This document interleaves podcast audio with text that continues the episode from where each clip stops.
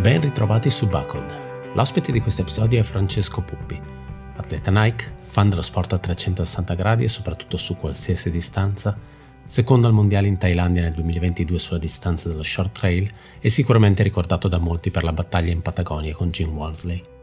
Ecco, avremmo potuto parlare di questo, del suo podcast Any Surface Available, del suo lavoro di coach su Vertrun, di mille altre cose, e invece ci siamo lasciati trasportare dal discorso e ne siamo riemersi dopo un'ora e mezza, spaziando dal professionismo alla Pro Trail Runners Association, dai fan dello sport ai nuovi media e chiudendo con un pizzico di origin story. Come al solito non mi dilungo, vi lascio l'intervista. Buon ascolto.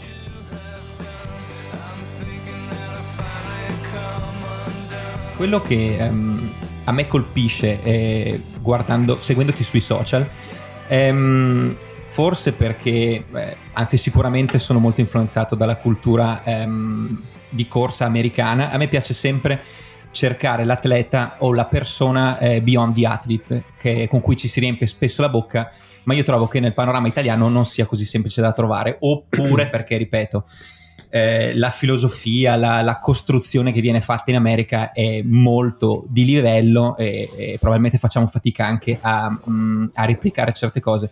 Su di te io questa la ritrovo, nel senso che eh, quello che a me piace dei tuoi contenuti sono, è quello che, si, che va oltre il risultato, un mero risultato bello, figo, è giusto che ci sia perché comunque stiamo parlando di un atleta, però eh, mh, mm, mi piace che tu stia cercando di lasciare una traccia. È brutto dire sempre la stessa cosa, cioè nella community italiana, però è così, io trovo questo in te, eh, cercare di lasciare dei messaggi, cercare di dir la tua ehm, con, eh, con, le tue opinioni, possono piacere o non piacere, però cercare di costruire qualcosa, cercare di battersi per eh, la professionalizzazione dello sport, per diamo serietà a questo sport e non, eh, senza entrare in polemica, ma un pettorale gratis, eh, diamo um, risalto e importanza alle, alle, distanze corte, non solo alla lunga distanza. E mh, mm, non c'è di meglio, secondo me, che parlare della Pro Trail Runner Association, di cui tu sei sicuramente eh, uno degli atleti portavoce in Italia, il portavoce più importante. Sì, io con questa situazione che tu hai descritto sto cercando di fare un po' anche un'operazione culturale, secondo me. Um, diciamo che io vivo magari un po' il trail in maniera simile a come lo vivete voi, o come io, anche io stesso ho imparato a conoscere Buckled, nel senso che sono molto proiettato sulla scena americana dove lo storytelling che ne viene fatto è molto più accattivante, molto più specifico, profondo, interessante e cioè, avanzato. Io, cioè, il mio sogno sarebbe portare un po' la scena europea a quel livello lì, però l'ambiente culturale evidentemente ancora non è pronto. E, boh, nel mio piccolo cerco di fare un po' di... così, di, di portare alcuni elementi, di, di portare attenzione su certi temi e di dire la mia su certe tematiche in questo senso. E, um, riguardo alla professionalizzazione all'alto livello, mh, mm, ho le mie opinioni su, co- su, cosa significa correre forte e mh, mm, penso che per troppo tempo in Italia soprattutto ci si, ci si sia nascosti dietro un'ombra, un, un velo di parvenza di atleta elite per abbassare un po' il livello della competizione, secondo me. È, è, solo negli ultimi anni che si è cominciato a confrontarsi per davvero, parlo dell'ambiente trail, e ad uscire un po' dall'Italia, secondo me. E,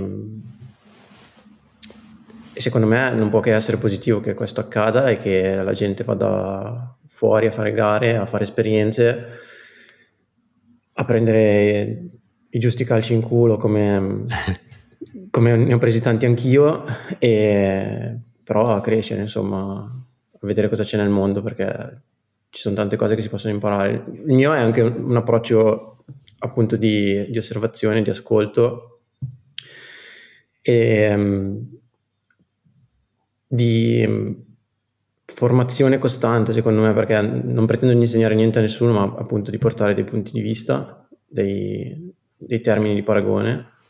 E, mm, boh, mm, come dici tu, alcune opinioni so per certo che hanno dato parecchio fastidio ad alcune persone, so che mi sono esposto anche in maniera abbastanza perentoria su certi temi e magari la gente mi, mi conosce più per questo che per come corro e, e, non so, magari va bene così, non lo so.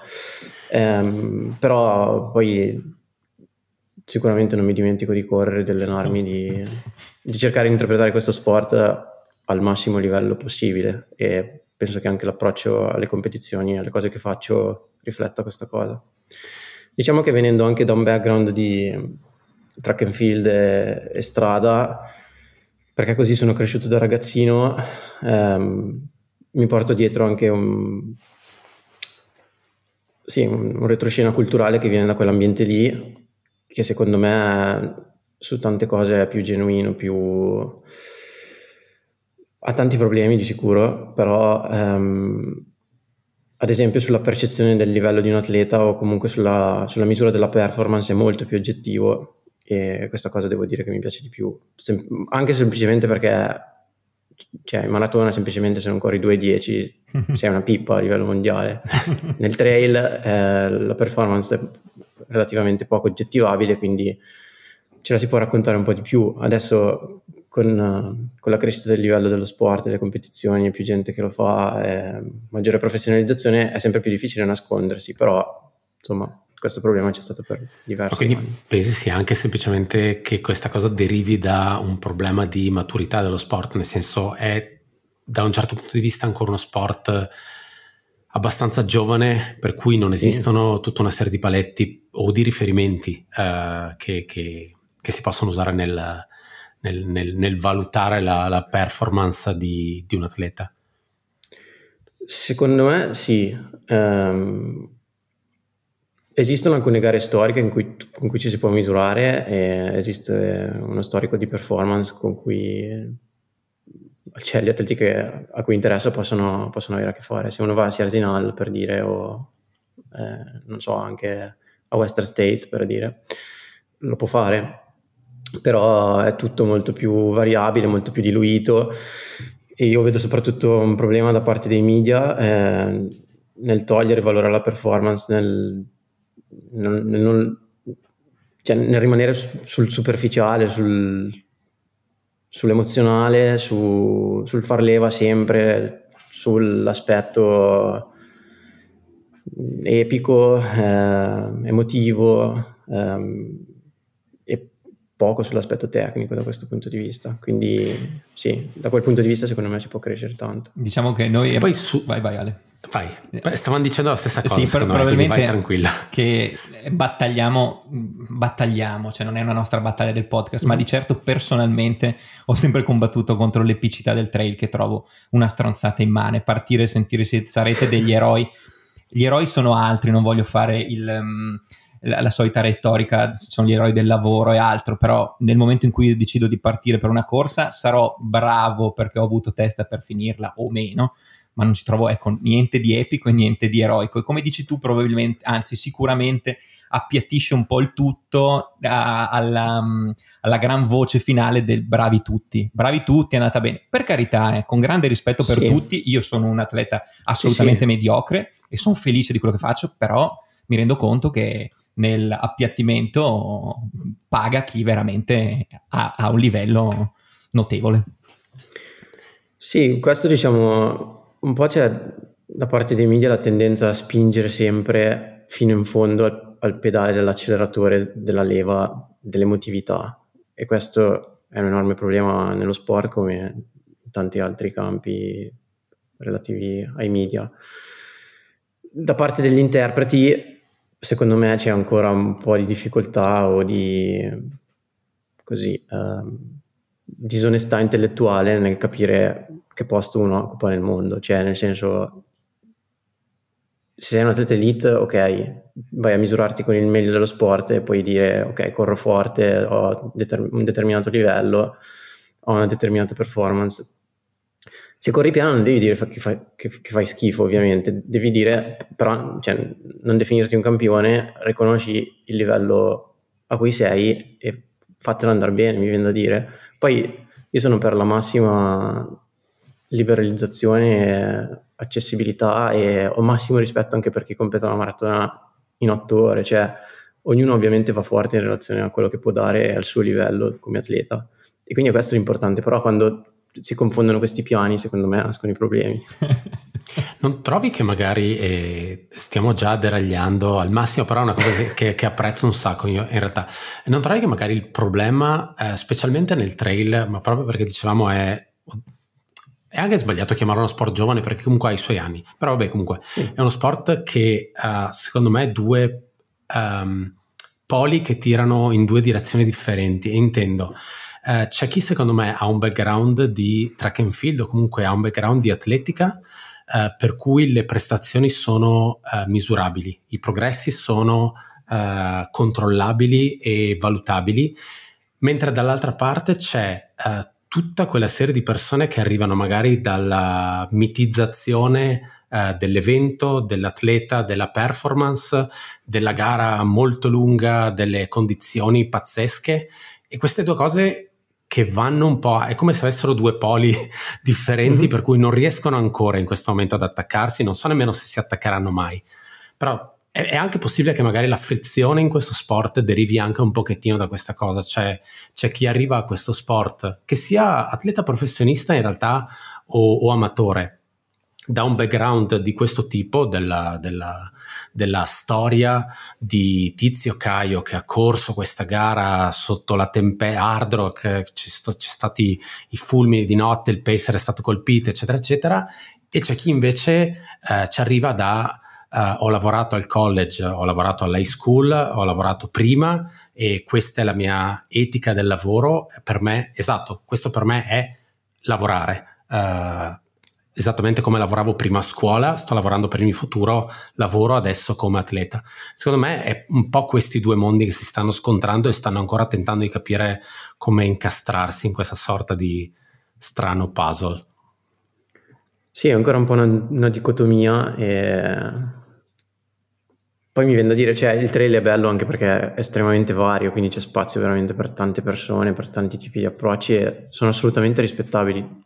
Ripeto, secondo me uno dei problemi sorge nel momento in cui si tentano di mischiare troppo questi piani e di prendersi dei meriti che, che non si hanno o comunque di, di, sconfinare in un terreno che, no, che magari non è di competenza di, di, un certo atleta, di una certa persona, perché poi tutti sono cioè, ovviamente liberi di fare quello che vogliono. Io cioè, ho il massimo rispetto, ci tengo a sottolinearlo, forse soprattutto in questo podcast. Ho il massimo rispetto per, per, quelli che corrono 100 miglia, ma anche 200, come per quelli che corrono i 100 metri. Cioè, io veramente seguo l'atletica a 360 gradi, penso di essere boh, forse uno dei pochi, perché la tendenza è quella di specializzarsi sempre di più, sì, sì. di seguire l'ultra, oppure la corsa in montagna, oppure il mezzo fondo. Io seguo tutto, ricevo non so, 10 newsletter a settimana di trail, track and field, road running, eccetera. Cerco di stare dietro a tutto e, e mi piace così, cioè, però non tutti devono essere per forza come me. E quello che penso io è che c'è tanto da imparare, tanto da imparare da, da, da un po' tutte le specialità, cioè fare la stessa critica ai mezzofondisti che, che non conoscono nulla del trail non capiscono niente di cosa vuol dire stare in giro 10 ore per fare, non so, CCC o di cosa voglia dire portarsi dietro del cibo, fermarsi al ristoro, queste, queste, robe qua che, che non capiscono, e però cioè, c'è enorme valore anche in questo. E mh, pensi che, come, come parli, dicevamo all'inizio, la fondazione, tra virgolette, del sindacato dei trail runner possa essere un primo step verso la professionalizzazione dell'atleta, trovo che sia fondamentale chiedere a, a, a te, a, a, un atleta professionista, perché su tanti temi si possono avere dei, um, delle opinioni differenti dall'atleta eh, che ha un'opinione sul circuito UTMB, il fan che ha, un, che ha un'opinione sul circuito UTMB, sulla uh, Pro Trail Runner Association, secondo me un fan, un seguitore dello sport non può avere una, una sua opinione perché non siamo atleti, non possiamo sapere cosa ci sia bisogno e verso dove si possa andare, per cui mi, sem- mi sembrava giusto che ci fosse questa occasione per parlarne. Certo. Allora, secondo me bisogna lavorare un po' su due livelli. Uno è proprio sugli atleti, nel senso che ancora tanti non sono pronti a vivere lo sport in maniera professionale. Mm, cioè, certi atleti banalmente non hanno idea di come ci si relaziona con uno sponsor, certo. con, un, con, un, media, eh, ma neanche di come funziona lo sport in realtà, che poi sì, è complesso, però figurati, se non lo capiscono gli atleti, come possiamo pretendere che lo capiscano tutti quelli fuori? Cioè, nel senso, cerchiamo di raggiungere, ok, cerchiamo di espandere il trail, quindi cerchiamo di raggiungere persone che il trail non lo praticano, ma che magari lo vogliono, che ne so, guardare come, come la gente fa con il ciclismo. Però se non riusciamo a comprenderlo nemmeno noi, come pensiamo di spiegarlo agli altri? E quindi questo è un problema. Um, l'altro problema è appunto preparare l'ambiente semplicemente ad accogliere il professionismo, quindi lavorare con eh, tutto quello che già esiste a livello di circuiti, brand, federazioni, sponsor, affinché eh, si sviluppi un movimento eh, autenticamente professionale, il più possibile sano, eh, fair, etico, e, ed è uno dei, dei pillars della Pro Trail Runners Association, diciamo. Questo sì, sicuramente. Trovi che nasca da, uh, da una... Dal, dal, dal, fatto che comunque forse in questi anni il, l'atleta è sempre stato quello messo un filo in secondo piano rispetto alle esigenze degli altri. È sempre stato come mm-hmm. eh, in questi anni di esplosione del trail forse c'è stata questa sorta di zona grigia dove a prendere sopravvento magari sono stati i brand, sono state le gare, sono state le federazioni, anche se magari quello è un filo in ritardo, e, ed è più un tentativo di riprendere le redini della, uh, della conversazione o comunque di sedersi al tavolo con gli altri e dire abbiamo anche noi uh, dei diritti, delle richieste e certe cose andrebbero fatte in questa maniera e dovremmo essere noi a dettare piuttosto che voi a decidere come noi ci relazioniamo a questo sport. Sì, questa è un'altra ottima osservazione e um, penso che per chi conosce lo sport è abbastanza chiaro come la maggior parte delle decisioni comunque del potere sia nelle mani dei, dei brand o comunque dei circuiti privati principalmente. E, e le federazioni anche dal punto di vista storico hanno sempre avuto poca percezione di quello che poi realmente succede a livello di, di movimento, hanno sempre faticato a far presa su, su, uno sport che anche per sua natura secondo me tende tanto a sfuggire alle regole, a, ad essere istituzionalizzato. E che un po' va bene, cioè nel senso non, non sono necessariamente contro questa cosa, un po' probabilmente pone alcuni problemi. E, ehm, in tutto questo, secondo me, nessuno si è mai chiesto che cosa volessero esattamente gli atleti, cioè sono un po' mancati, eh, cioè è mancato un po' il materiale che dovrebbe essere invece al centro dell'attenzione e delle decisioni che vengono prese in questo sport. Quindi da un lato noi vogliamo avere voce in capitolo in, appunto in queste decisioni e anche a livello di struttura, di, di organizzazione, di, poi ovviamente del, di esigenze che, che, abbiamo e che vanno a beneficio non solo dei, degli atleti pro, ma, ma, un po' di tutti, perché non so, vediamo tanti che si lamentano con, con UTMB e sono sia atleti elite che, che atleti normali, insomma. E, oppure non so, quando ci occupiamo di, dell'impatto ambientale che possono avere i circuiti o le gare su, sull'ambiente, ovviamente non stiamo lavorando solamente in funzione degli atleti elite, ma per tutta la, la community, diciamo. E, um, di fatto con questo progetto non abbiamo voluto metterci contro nessuno, ma vogliamo porci come dei facilitatori di dialogo o comunque creare un terreno comune su cui si possano instaurare delle discussioni che portino a qualcosa di, di concreto e di sano per tutto lo sport. Cosa che in uno sport così frammentato secondo me o non si è mai fatto o si è fatto molto raramente. Cioè io non, non credo che UTMB si sia mai seduto con, che ne so, Golden Trail Series o con World Athletics per parlare di ok cosa facciamo da qui al 2028 per, per quanto riguarda il circuito UTMB e i mondiali. Ok, se, se vogliamo far crescere i mondiali è chiaro che dobbiamo trovarli un posto all'interno del panorama dei circuiti che semplicemente esistono e, ed è sacrosanto che, che esistono. Eh, come facciamo questo, a fare questa cosa? E per adesso mi sembra che ognuno abbia lavorato semplicemente per, per i suoi interessi. Eh, la cosa migliore probabilmente per tutti, eh, per UTMB stesso, per Golden Trail, per, per le varie federazioni, sarebbe parlarsi e adottare una strategia comune ed è quello che noi vorremmo cercare di spingere. Sì. Trovi che quello sia forse la cosa più difficile da, da, da, attaccare, nel senso il punto forse più complesso di tutti i vostri tavoli di lavoro? Ma non, non saprei esattamente. Mm, perché dal perché mio punto di vista mi sembra anche... anche... l'unico dove ci sono grossi interessi di denaro dietro, quindi sì. forse rispetto agli altri. Allora, dai, dai primi meeting che abbiamo avuto, tutti si sono dimostrati molto aperti, molto disposti a venirci incontro, ad ascoltarci, a parlare e appunto a, ad intavolare delle discussioni, quindi questo è sicuramente positivo. Bene. Poi bisogna vedere appunto a livello di scelte, di, di concretezza cosa, cosa succederà. Ehm, secondo me una cosa ancora più difficile su cui lavorare è un po' quello che, con cui siamo partiti, cioè un problema, che poi non so se è un problema, però è un aspetto culturale ehm, che sta attorno a questo sport. Ed è una cosa molto trasversale a tutto quello che dobbiamo fare e non è neanche tra le nostre mission, se vogliamo. Però, mh, secondo me, se vogliamo veramente sviluppare lo sport in questa direzione è quella una delle operazioni più importanti che poi necessariamente dobbiamo cercare di, di portare avanti. E, e, questo ha a che fare con, con, tantissime piccole cose, con tantissime decisioni, ehm, boh, soft skills, non saprei neanche come definirle, ehm,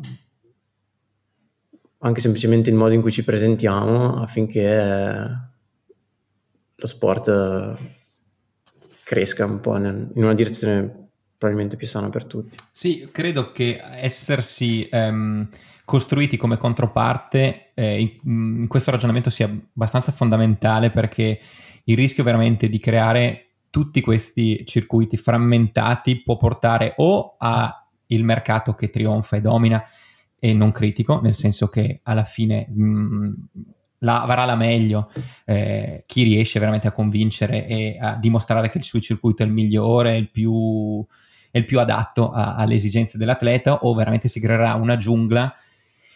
Ed è ovvio che se non si crea un tavolo di discussione, come dici tu, in cui al centro deve esserci l'atleta perché alla fine è inutile che ci, che, che, ci giriamo intorno, ma se non c'è l'atleta che corre non c'è un cazzo da vedere e non c'è un cazzo di, di evento da guardare. Se non ci si intorno e qualcuno dovrà per forza fare dei passi indietro se ha intenzione di creare qualcosa sì. di, uh, di, strutturato e fruibile per tutti o senza, senza, la, cioè senza la, la, volontà sed- degli atleti di sedersi, sì, la vedo difficile lasciarla al libero, al libero mercato, ecco. Sì, cioè noi in fondo siamo il materiale umano che, che costituisce questo sport, cioè non, non, possiamo dimenticarcene, voglio dire. Ma Dal mio punto di dice... vista, non so, cioè senza atleti elite una gara perde quasi completamente di significato per me.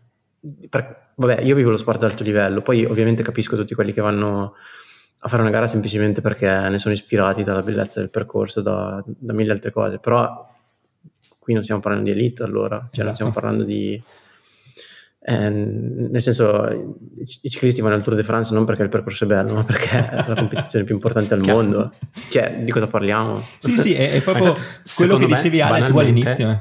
Cioè, nel senso sì, che... Banalmente lo vedremo sì, quest'anno a TDS. Esatto, esatto. esatto. Gli elite non hanno, non hanno nessun motivo Incentivi. veramente per andare. Esatto.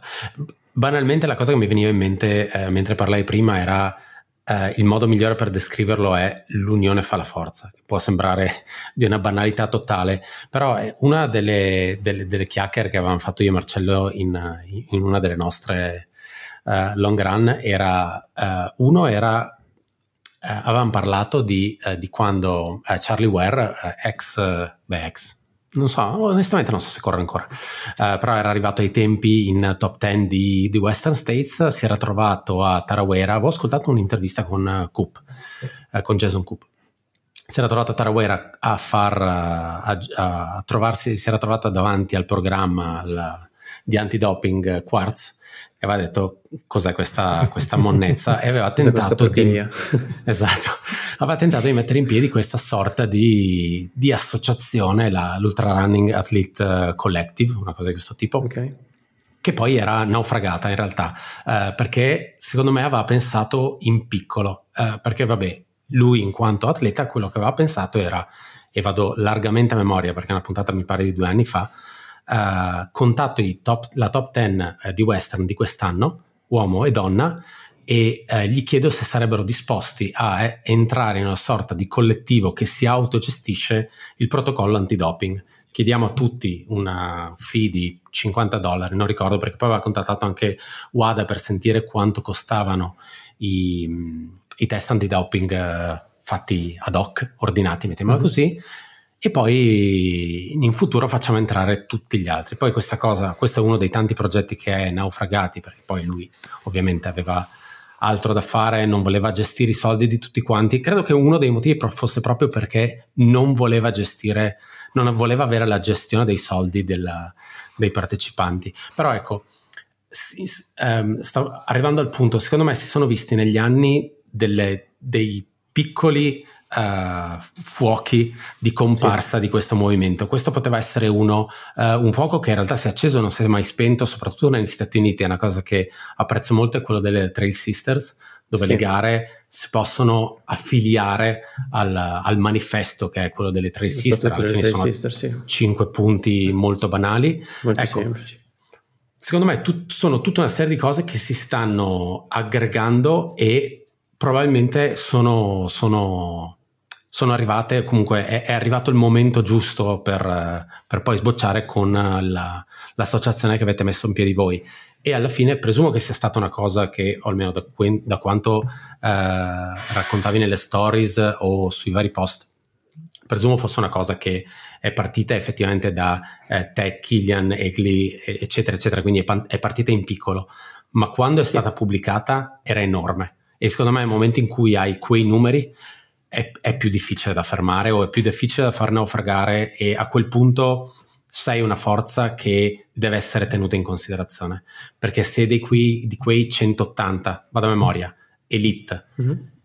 non, non, si presentano in start line perché vai tu gara, vai contro quelli che sono i principi dell'associazione, vai contro quelli che sono i principi dell'atleta, è un problema. È un grosso problema dal punto di vista commerciale quindi... Sì, diciamo, quella dello sciopero, se vogliamo, è l'ultima arma che vorremmo usare, però... No, no, no, però, però immagino che da un certo punto di vista purtroppo c'è anche quello, e non tanto sì. forse il discorso di sciopero, però il discorso di noi abbiamo bisogno che certe cose vengano gestite in una certa maniera e non è un capriccio, non ti sto chiedendo una fee uh, per partecipare alla tua gara, cioè sto chiedendo che eh, come dicevi, fair è la parola giusta, è un, un giusto trattamento dell'atleta professionista. Nel momento in cui questa cosa viene a mancare, gli atleti muove, si muoveranno da qualche altra parte, perché sì. sicuramente comparirà qualcun altro di, che ha l'occhio lungo che probabilmente metterà a disposizione tutta una serie di cose. Sì, sono, sono d'accordo. Hai toccato una serie di temi molto, molto interessanti. In realtà, sicuramente la maggior parte delle persone non, non conoscerà questo retroscena, ma anche la nostra associazione era precedentemente naufragata nel 2020 okay. quando avevamo tentato per la prima volta di metterla in piedi, ma non l'avevamo ancora resa pubblica. Però c'erano state una serie di discussioni un po' con il piccolo gruppo originario di cui facevo parte io, Kilian, Egli, c'era anche Dylan Bowman quella volta e poi di fatto la mancanza di una struttura, di un'organizzazione ha reso troppo complesso il dialogo e il progetto è un po' naufragato. Poi insomma le gare sono ripartite, però nel 2020 probabilmente era un momento favorevole per fermarsi un attimo, riflettere e partire con un progetto del genere. Eh, l'abbiamo ritrovato forse un po' per, uh, per, una serie di coincidenze quest'anno. Devo dire che la risposta da parte di tanti atleti è stata estremamente positiva e è stata questa probabilmente la forza del gruppo. L'altra cosa che ha fatto la differenza è stato tenere l'organizzazione più piccola e più snella in modo che si potessero organizzare meeting e prendere decisioni in maniera più rapida, cosa che è stata fondamentale.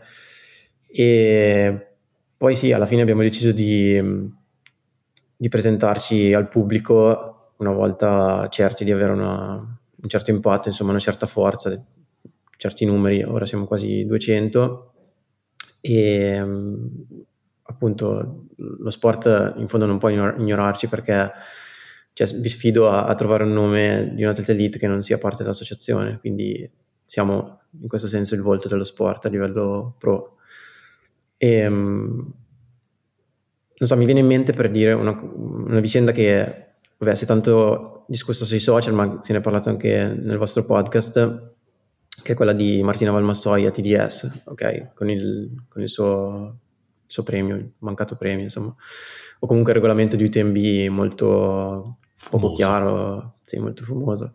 Non che sia cambiato, purtroppo. Ecco, Chiudo parentesi. Probabilmente no. ecco, però diciamo questa è una delle, delle, cose di cui ci potremmo occupare in maniera concreta, ma senza che poi eh, il problema prenda la direzione di una polemica fatta su Instagram. Cosa che, cioè, secondo me i contenuti sono sacrosanti, il modo in cui è stata gestita la faccenda sono un po' meno d'accordo. E, però diciamo un atleta come Martina con dietro la forza di un gruppo come la nostra associazione sicuramente può trovare una soluzione a un problema del genere in maniera molto più lineare e costruttiva per, per tutti in fondo perché magari lei poi ha risolto il suo problema per lei stessa però poi diciamo alcune alcune altre cose rimangono. Ecco. Però secondo me quello è l'esempio perfetto eh, della, della, situazione dell'atleta professionista in questo momento. Il fatto che eh, non avendo una, un'associazione, una struttura dietro a cui appoggiarsi, la sua ultima risorsa, perché se non ricordo male poi aveva scambiato anche mail con l'organizzazione che continuava a rimbalzarla, che gli diceva sì. no, non è previsto nulla, la sua ultima risorsa è stata Shitstorm. ok, vado sui social e faccio il casino a quel punto si sono sì. attaccati tutta una serie di atleti professionisti, ricordo Corinne Malcolm, certo. eccetera, eccetera, tutta gente anche legata a UTMB per, in contesto lavorativo, mm-hmm. al che a quel punto UTMB è tornato sui propri passi e ha deciso di, di dare un contentino ai, è chi- agli atleti sì, è chiaro al podio. Che come dice Francesco è un po' poco elegante forse. Cioè. E, e, poi Però, il, ri- senso, il, rischio rimane quello che quando rimanga... da solo... Cioè quello è ciò che può fare, cioè esatto.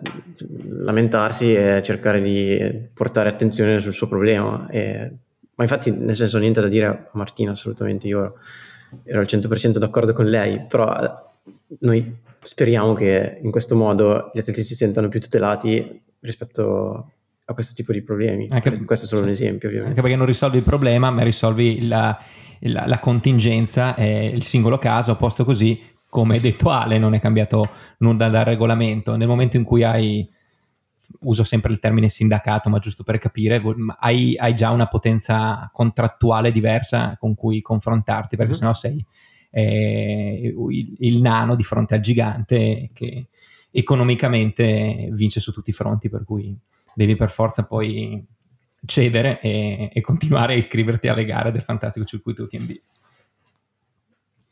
L'altra cosa su cui volevo puntualizzare un attimo era il Quartz Program. Um, cioè, bisogna fare attenzione a non confondere il Quartz con un antidoping, nel senso no, che il Quartz è un health program. Esatto, che, salvaguardia okay, della essere, salute. Sì, sì. Che, nel senso, adesso non mi interessa dire è bene o male, non mi interessa dare la mia opinione, però è una cosa ben distinta dall'antidoping che ha fatto dagli enti ufficiali, quindi la WADA o il National Anti-Doping Agency. E questa sovrapposizione, secondo me, ha causato un enorme serie di problemi. Cioè, mi viene in mente anche un post dell'American Trail Running Association eh, di tipo, non so, due settimane fa, sì, sì. gente che in teoria dovrebbe essere competente, che mischiava i due piani e sotto commenti del tipo ah sì dovremmo fare così così ma basato su informazioni completamente fuorvianti quindi nel senso almeno agli addetti ai lavori dovrebbe essere chiaro ed è bene che sia chiaro la, la differenza e il fatto che quando a una gara c'è il quartz, ok, non c'è l'antidoping, possono fare i loro controlli, va bene, li, li, facciano, chi se ne frega, però quando c'è la WADA si fanno i controlli WADA eh, con tutta una serie di procedure che sono quelle codificate dal, dalla World Anti-Doping Agency, insomma. Sì, esatto, e che c'è poi... un intervento di Sage Canaday al momento. no, non è vero. In... Però mi è piaciuto. In telefonata. e... e sotto il commento di Joe Gray. esatto. esatto. È un altro grandissimo che si è scagliato contro. E però uh, facciamo no, no, fare anche la comparsata bene, a senso... Coop a metà della, dell'intervento di Sage Canaday, visto che l'hanno vissuta bene questa settimana tutti e tre. e, ehm, penso che... No, si... ma poi nel senso fanno bene a criticare perché appunto non bisogna fare, cioè lasciare che, non so, organizzazioni come UTMB o Golden Trail Series si celino dietro al fatto, ah, abbiamo il course program, quindi i nostri circuiti sono puliti. No, cioè non funziona così. Noi, anche come associazione, pretendiamo, domandiamo che siano presenti controlli antidoping come Dio comanda, se possibile, a tutte le gare. Un'altra cosa che vorremmo fare è uh, istituire i controlli out of competition, per cui bisognerebbe entrare a far parte del programma Adams. È abbastanza complicato e servono ovviamente enormi risorse, però è un'altra cosa su cui ci stiamo attivando, quindi tanto per dare un quello è un altro, elemento, step insomma. di sicuro eh, verso la professionalizzazione e verso un, um, un percepire lo sport come veramente sano perché poi se no si sprecano ovviamente le, i commenti. Vabbè, già, eh, la chiacchiera da già è impossibile. Ma come, come si fa a correre 50 km senza prendere dalla roba? Ah, vabbè, ma prendi i gellini, hai gellini, sì, chissà sì. cos'è. Quindi quella è la base, però di certo che sono arrivate delle belle ah, sberle. Chissà Killian cosa tira giù. Esatto, eh. esatto. E quanti, quanti lacci mostati ci sono stati trovati lungo il percorso? Non faccio il nome del percorso, ma tanto si sa. e, ehm, sono arrivati anche dei, dei begli schiaffi con, nel 2022 con, con, certe sospensioni e che vanno anche a... Infatti è stato proprio da lì che è partita, eh, sì. nu- ripartita l'idea dell'associazione, cioè in seguito alle squalifiche di Serzinal, ehm, in cui entrambi i vincitori maschili e femminili sono stati squalificati per doping, noi ne siamo rimasti molto colpiti e abbiamo detto no, non si può continuare così, dobbiamo fare qualcosa, dobbiamo spingere per più controlli o comunque cioè, ok, lì per esempio a Serginal c'era il quartz, ok? Sì. E gli atleti ovviamente non sono stati presi grazie a un controllo quartz, però se il quartz avesse davvero funzionato, gli atleti non sarebbero neanche potuti partire perché avrebbero riscontrato delle irregolarità nelle loro analisi e quindi quei due atleti non sarebbero partiti. Quindi insomma, cioè, insomma trarrete voi le vostre conclusioni, però l'antidoping ha funzionato, il quartz, boh, a, a, livello di fumosità, tra l'altro, uh, fumosità sempre di, di, UTMB, sono andato un paio di ore fa a guardare perché volevo, volevo controllare questa cosa. Ricordavo che uh, mi era arrivata news che eh, UTMB stava switchando a WADA, ma andando sul sito di UTMB Gara, non UTMB World, c'è una fantastica sottopagina che si chiama Salute e sto facendo le air quotes per chi ovviamente non può vedere il video e non si fa riferimento a Quartz e non si fa riferimento a WADA. Però per dire sulla pagina di Lavaredo invece fa riferimento diretto a WADA con controlli antidoping eccetera eccetera. Quindi non ho capito se sì, ogni allora... gara a un certo punto si può pseudo autogestire. Bene o male come è stato forse Tollefson con, uh, con Mammoth Trail okay. Fest che ha non dico litigato per avere controlli seri, però credo abbia questionato con quelli di Golden Trail Series. Allora, ci sono degli enti che WADA riconosce oltre alle federazioni. Ironman, per esempio, è uno di quelli. E io non, onestamente non so se la partnership UTMB Ironman abbia portato a dei progressi in questo senso. Posso immaginare che sì, però non ne so di più. Di fatto so per certo che Ironman è un ente riconosciuto, quindi possono appunto richiedere controlli WADA nelle loro competizioni. Sarebbe fondamentale. Però piccola polemichina, il, il, uno degli sponsor di Ironman di due o tre anni fa era Aleve, un antidolorifico, quindi non so questa sottopagina salute quanto poi conti, ecco. Avevano okay. ricevuto camionate di merda per, per questa cosa, però insomma, chissà, chissà se sono ancora sponsorizzati dall'antidolorifico. Nice. Ehm, andiamo adesso, cioè io andrei un attimo più sul personale perché abbiamo parlato di, di mm, sì. Francesco come ambasciatore, non ambassador, non mi piace ovviamente la parola, ma ambasciatore di, di, un movimento, di una cultura, di community. Beh, tornando sul personale o arrivando al personale, do, da dove parte tutto, dove nasce tutto? Perché ehm, come dicevi hai un passato di track and field, so che hai studiato negli Stati Uniti, quindi se ci puoi un po' spiegare da dove nasce tutta questa passione per la corsa in generale, come dici tu. Sì, um, mi piace pensare che la corsa abbia sempre accompagnato la mia vita o comunque sia stata una parte importante o sia forse arrivata a definire chi sono. E, um, perché ho iniziato a fare atletica a sei anni, quindi sono 20, 7 anni che, no, scusa, 25 anni che corro. E, ehm, e quindi sì, posso dire di conoscere bene questo sport, insomma, almeno a livello personale. Ehm, ecco, per riagganciarci un altro, uno dei problemi che forse vedo anche all'interno dello sport del trail è che è uno sport che non intercetta minimamente l'attività giovanile, per esempio, almeno non ancora. Cioè lo fa in minima parte con quello che chiamiamo corsa in montagna, però di fatto l'entry level è dai 20 anni in su. Sì. E quindi questo genera un, cioè, ha delle conseguenze, non dico genera dei problemi, però insomma ha delle conseguenze. Eh, di fatto anche per me l'incontro con il trail in senso stretto è stato a 20 anni alla fine, cioè le mie prime gare, approccio all'ambiente trail, per come ne parliamo oggi, è arrivato dopo i 20 anni.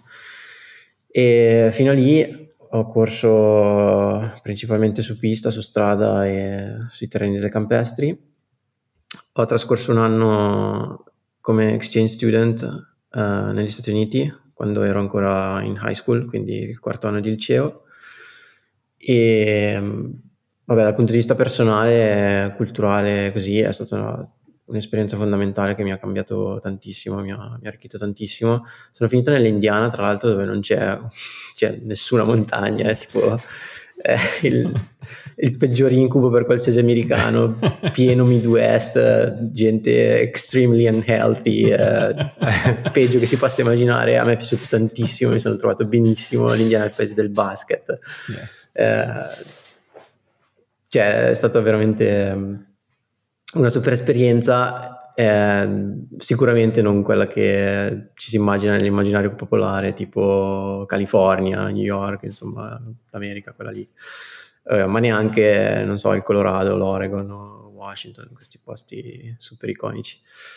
E, mm, poi vabbè, sono tornato all'America, ho finito il liceo, mi sono iscritto all'università, ho, ho fatto fisica a Milano, quindi una cosa che non c'entra niente con quello che faccio adesso, tanto per uh, così um, deludere nuovamente i miei genitori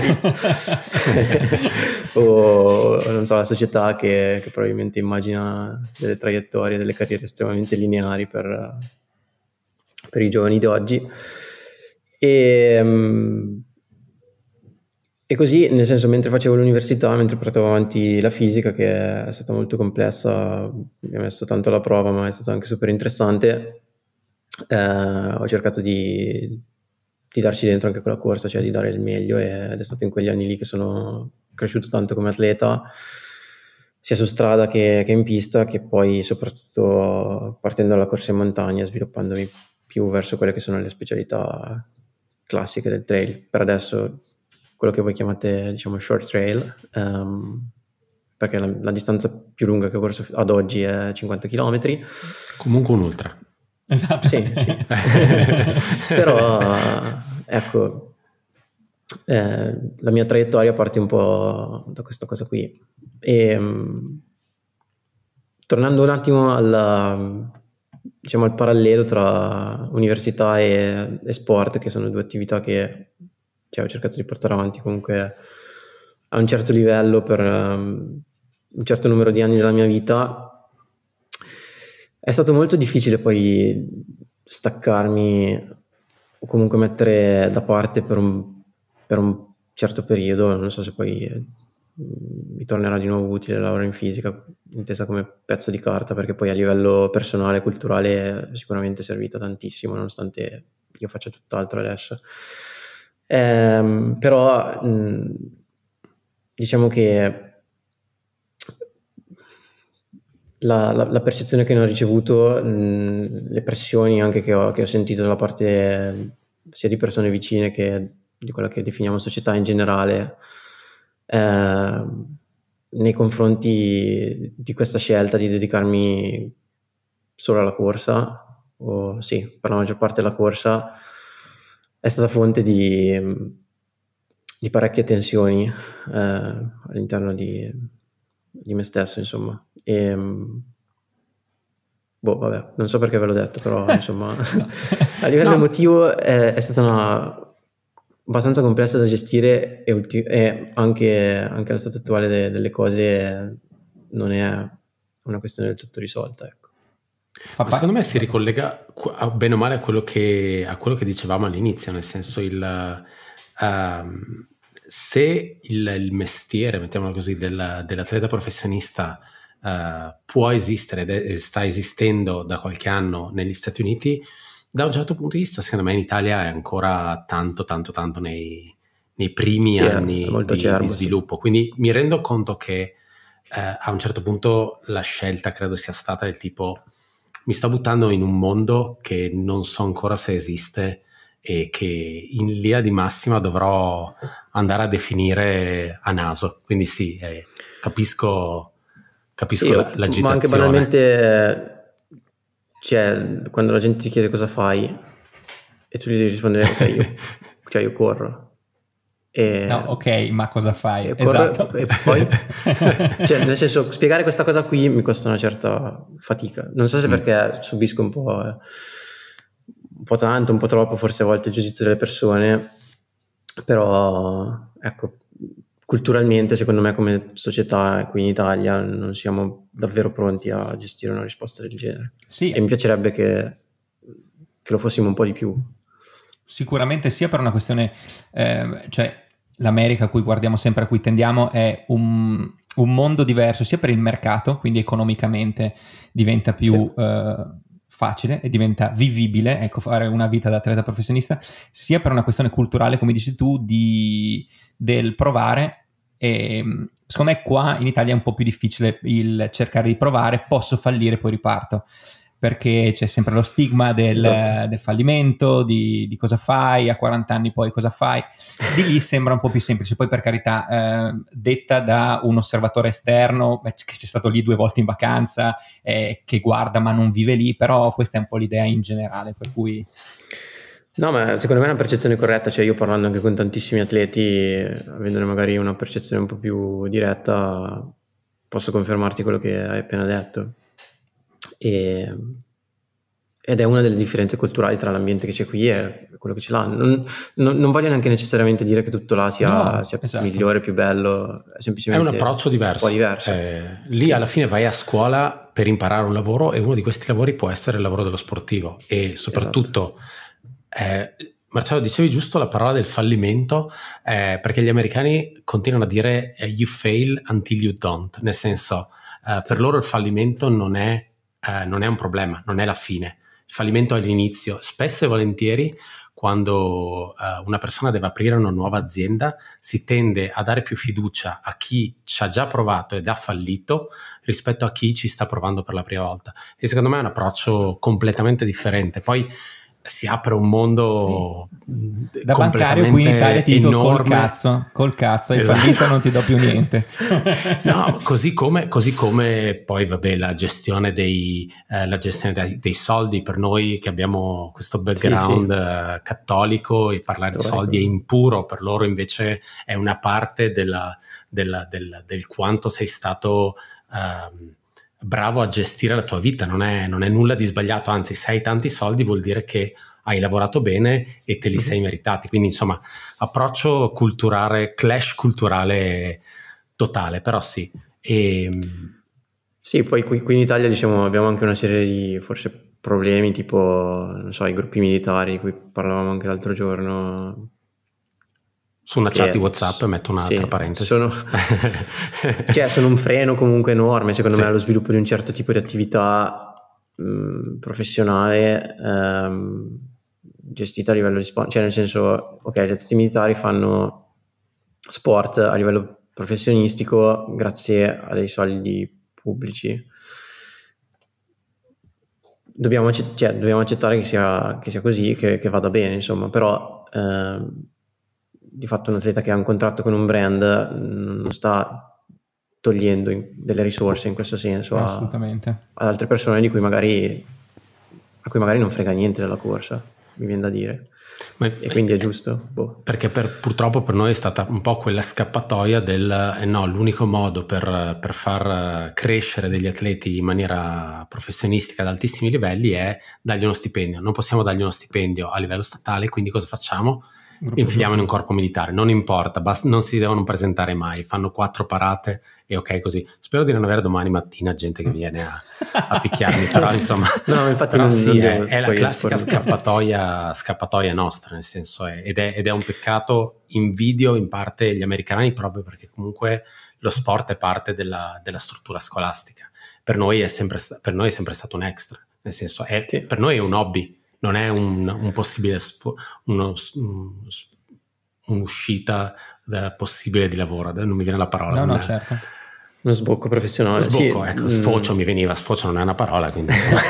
no. Sì, e poi uh, una funzione educativa e culturale molto più importante rispetto a qui, però vabbè, poi non voglio parlare troppo di, di questa cosa. Con poi la complessità di trovarsi. No, ma tanto voi, scusa, voi siete famosi per uh, le divagazioni tipo il mercato immobiliare di Boulder. Assolutamente, guarda, non è un problema. guarda, eh, no, non lo puoi... Nell'ultima puntata abbiamo fatto la preview di Gran Canaria a un certo punto... Però a un certo punto abbiamo cominciato a parlare di, di scommesse nel, nel, mondo sportivo, nel mondo del trail. No, questo non lo sapevo ancora. No, per fortuna. Eh, insomma, perché questa è chiusa, è chiusa su Patreon al momento. Però guarda, se stai online abbastanza, a un certo allora punto ti do un parere anche a te. ehm, la domanda mia, cioè, guardavo il, un tuo post a inizio anno in cui appunto facevi un, un piccolo calendario uh, work in progress di, del 2023 eh, con possibili varianti e tutto. Eh, lascio per dopo la domanda su qual è il tuo obiettivo dell'anno, ma incuriosiva il fatto che avevi, mh, de- avevi indicato potrei fare CCC. Eh, uh-huh. Come mai la scelta di, di, spingerti sulla lunga distanza? Perché allora, da un certo punto di vista non mi stupisce perché come dici tu, potrei correre i 60 metri come le 100 miglia, perché eh, lo trovo stimolante, perché sono assolutamente curioso e mi piace tutto. Però devo dire la verità, mi ha stupito trovarti, cioè trovare questa, questa intenzione. Poi magari non si realizza, ok, però mi incuriosiva sapere il perché. Ok. Sì, perché cioè, principalmente il mio nella corsa è un processo di esplorazione. Um, non che non voglia specializzarmi, mi sembra anche di averlo già, già fatto forse a sufficienza, nel senso che alla fine sono diventato quello che fa le marathon, fa Cerzinal, fa quel tipo di gare lì, insomma, il Golden, così. Um, però voglio vedere cosa succede ad andare con decisione verso l'ultra, cioè non voglio fare una 60 perché è troppo simile a quello che già faccio, se devo fare qualcosa voglio fare almeno 100 km e quindi CCC mi sembra l'opzione più, più ovvia, più competitiva, più, più bella, più, più vicina, cioè sì, anche vicina se vuoi. Um, un bel banco di prova e quindi non so, immaginando di, di voler sviluppare la mia stagione 2023 anche verso l'ultra, quella gara lì eh, forse la prima che mi viene in mente. Poi c'è anche il problema forse non banale di doversi qualificare. quindi dovrò... Sarebbe stato il follow up, quindi. Eh. dovrò inventarmi qualcosa. No, c'è, c'è già qualche idea. E devo rimanere integro prima di tutto, perché è uno dei...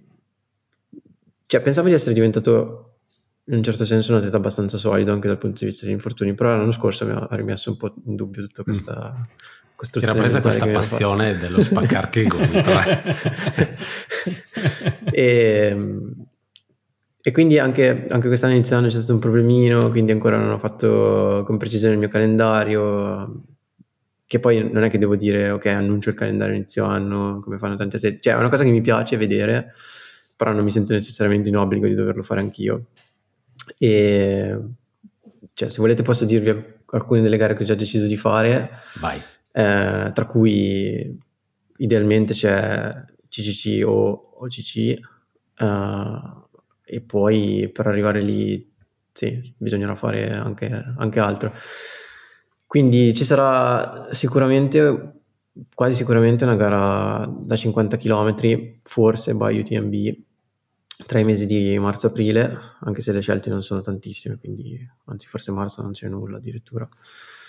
E, um, ci sarà Zegama a metà maggio, sicuramente, un posto dove, dove voglio tornare. Mm, ci sono stato l'anno scorso per la prima volta, però insomma rientravo dalla frattura al gomito, ero poco preparato, poi la gara non, non è andata bene per una serie di problemi, e, però è un ambiente che mi ha ispirato e piaciuto tantissimo e quindi voglio assolutamente tornare anche perché sono convinto che sia una gara in cui posso fare abbastanza bene, nonostante sia molto te- abbastanza tecnica in alcuni tratti e io notoriamente non sono un mago sul terreno ipertecnico, eh, però ci sono anche tante parti molto da correre in realtà, cioè non è, eh, che ne so, Canazei o, o un, una Sky Race, ecco.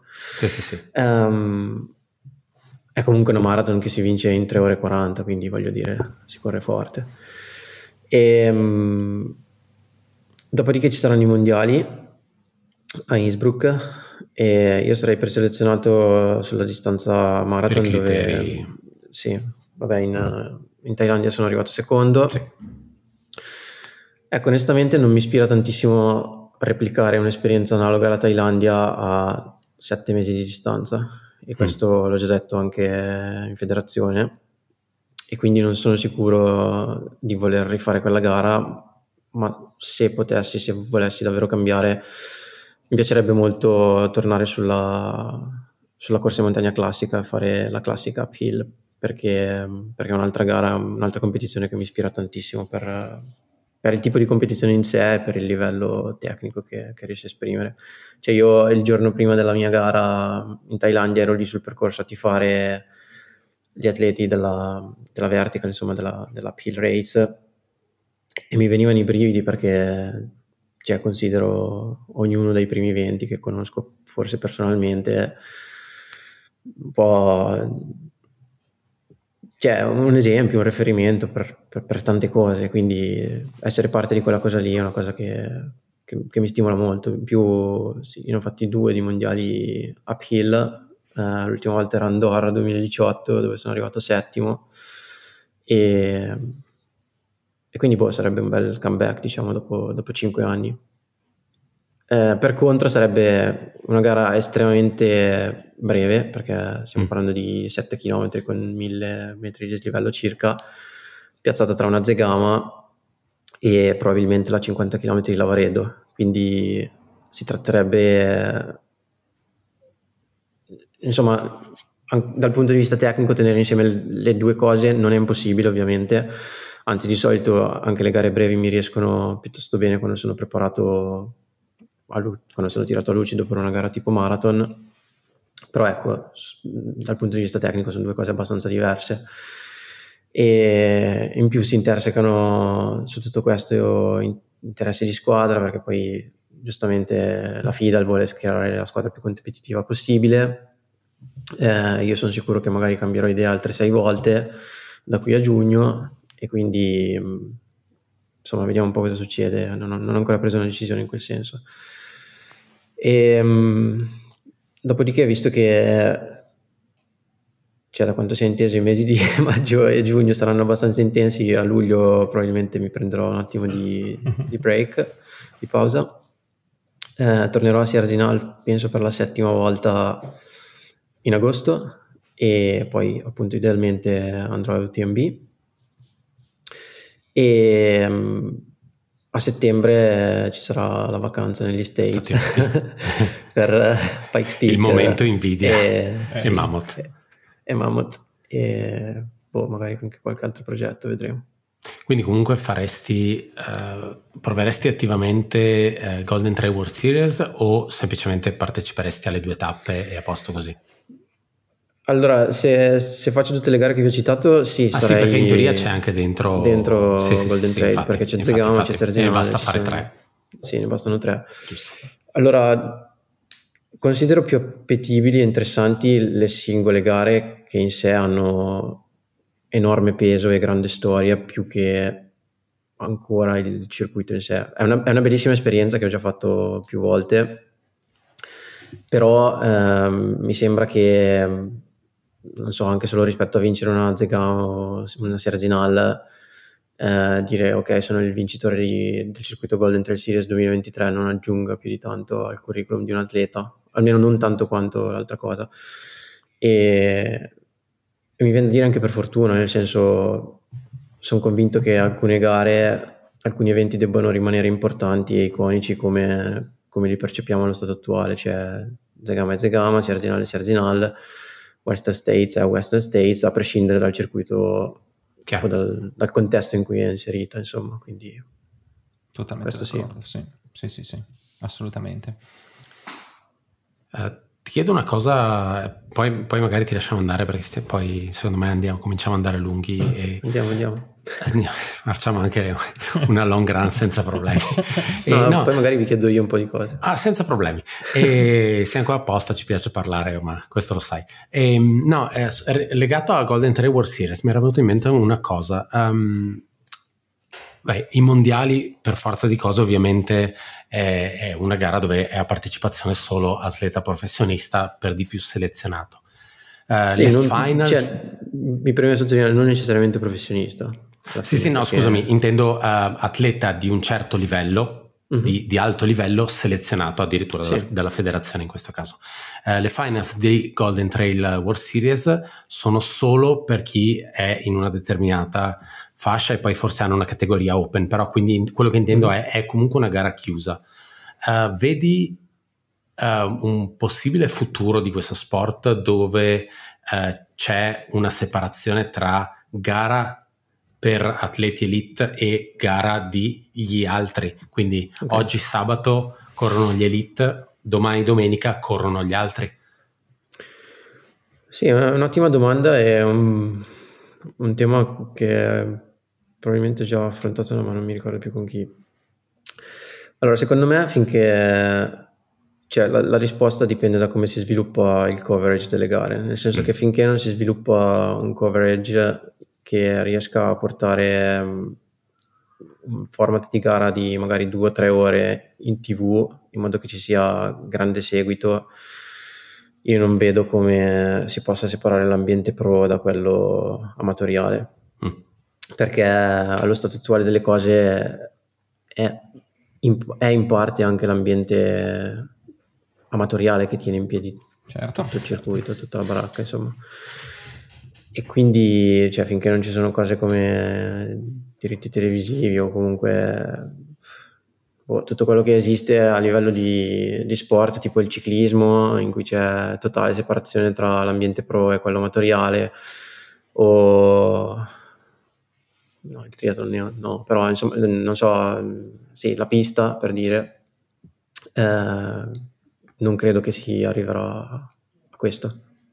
Sì, io ti dico, parere personale, sono, sono, combattuto, ho provato a ragionarci sono combattuto uno perché comunque io faccio parte del, del lato amatoriale e quindi avrei probabilmente un'esperienza eh, complessiva minore eh, rispetto a quello che magari è l'esperienza del, dell'atleta professionista che già sta davanti e forse, oddio, magari, magari sente comunque la portata dell'evento nel momento in cui assieme a lui a partire ci sono altre 2000 persone quello, quello magari sì. Quello sì, te lo confermo. Cioè... Dall'altra parte, a livello se, se il se quello che succede nel momento in cui c'è una separazione tra gara pro e gara amatori è il eh, è meno complesso per un amatore entrare in una gara, io ti dico perché no allora. Nel momento in cui eh, questo weekend mi fai vedere, come dicevi tu, mi fai un live ben fatto della gara degli, dei professionisti e settimana prossima posso gareggiare io e per, e per, gareggiare non mi devo ammazzare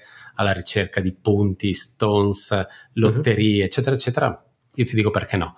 Poi dall'altra appunto penso a, al, al bello del trail, il bello del trail è questa mescolanza totale, sì, ancora un po' nella, nella mente è lo spirito una trail. partenza, sì esatto, però sì, ancora sicuro. in testa e mi resterà, vive, uh, vive gratuitamente nel, nel, mio cervello la partenza di 5-6 anni fa della mm-hmm. diagonale con un signor nessuno che è scattato davanti a tutti ed è stato davanti a François Daen per i primi 200 metri ed è secondo me una cosa fantastica che ovviamente verrebbe sì. a mancare nel momento in cui vai a separare le cose quindi non so sono il, il mio allenatore l'aveva fatto alla maratona di New York per 5 km nel 2012 credo. cioè tipo c'era non so Mutai e tutta sta gente e poi c'era lui con il numero 35.000 qualcosa. Telecronisti impazziti dovuto... perché non sapevano chi sì, fosse. Tutti che si chiedevano chi è questo, adesso vince la gara. Boh.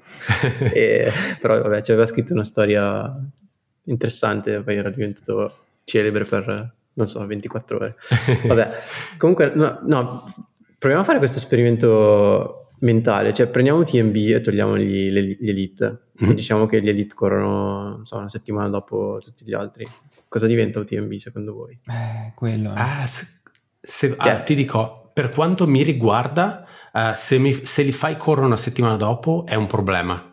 Se li fai correre due giorni dopo non è un problema, nel senso, uh, a me piace seguire UTMB e andare là e vederla dal vivo.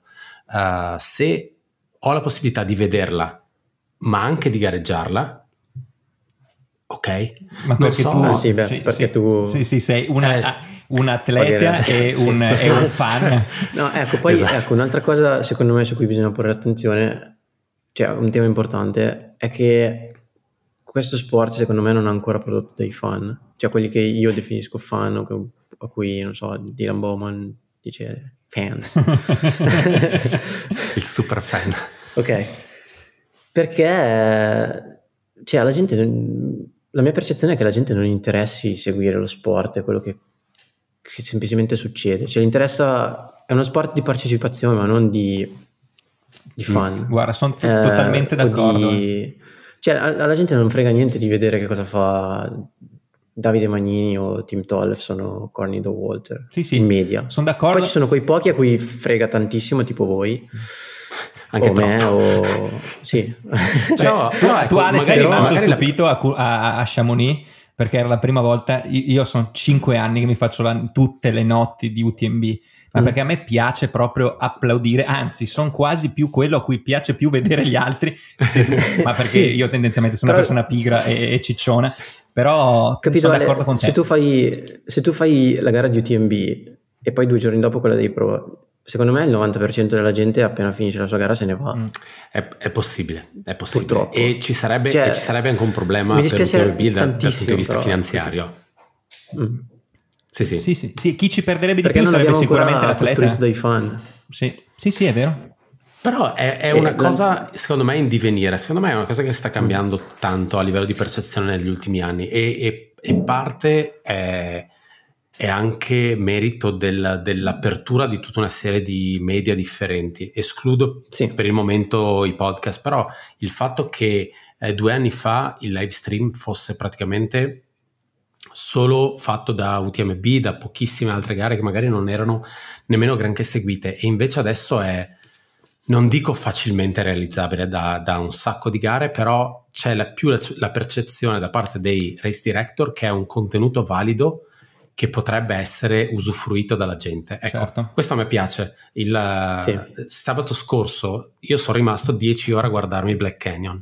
Sì, sì. Eh, Male, sullo schermo, ogni tanto guardavo sì. e, e, ogni tanto penso, e, e, e UTMB è la stessa cosa perché poi rimani lì e quando non potevo andare a Chamonix guardavo 20 ore di UTMB e dici, ma nel trail veramente le cose, non, anche perché purtroppo mi piacciono le gare lunghe, non succedono velocemente. Cioè, no. se la Formula 1 è letale per chi fa il pranzo della domenica e poi si addormenta ed è una gara che dura due ore, il trail è infinito. Cioè, sì, sì, stai guardando qualcuno che corre e tra mezz'ora è ancora lì, ha fatto 4 km, forse, sei in discesa. Ed è, però non, non, so dirti cosa, ma per me è, è, è, magnetico, secondo me è uno sport bellissimo e vedo comunque più interesse da questo punto di vista, vedo un filo più di, di cultura o di preparazione o di eh, riuso la parola interesse magari in, in alcuni specifici eh, corridori o eventi ed è, ed è una cosa bella. Eh, una cosa che avevo detto pubblicamente eh, inginocchiandomi sui ceci, per quanto eh, la nostra nicchia non sia le gare di Golden Trail World Series, seguire una gara di Golden Trail World Series è molto più facile e divertente perché figo, succedono sì. cose. In 20 ore è tutto talmente diluito che è difficile vedere succedere cose. Sì, e sì, sì, vedi negli highlight. Però insomma...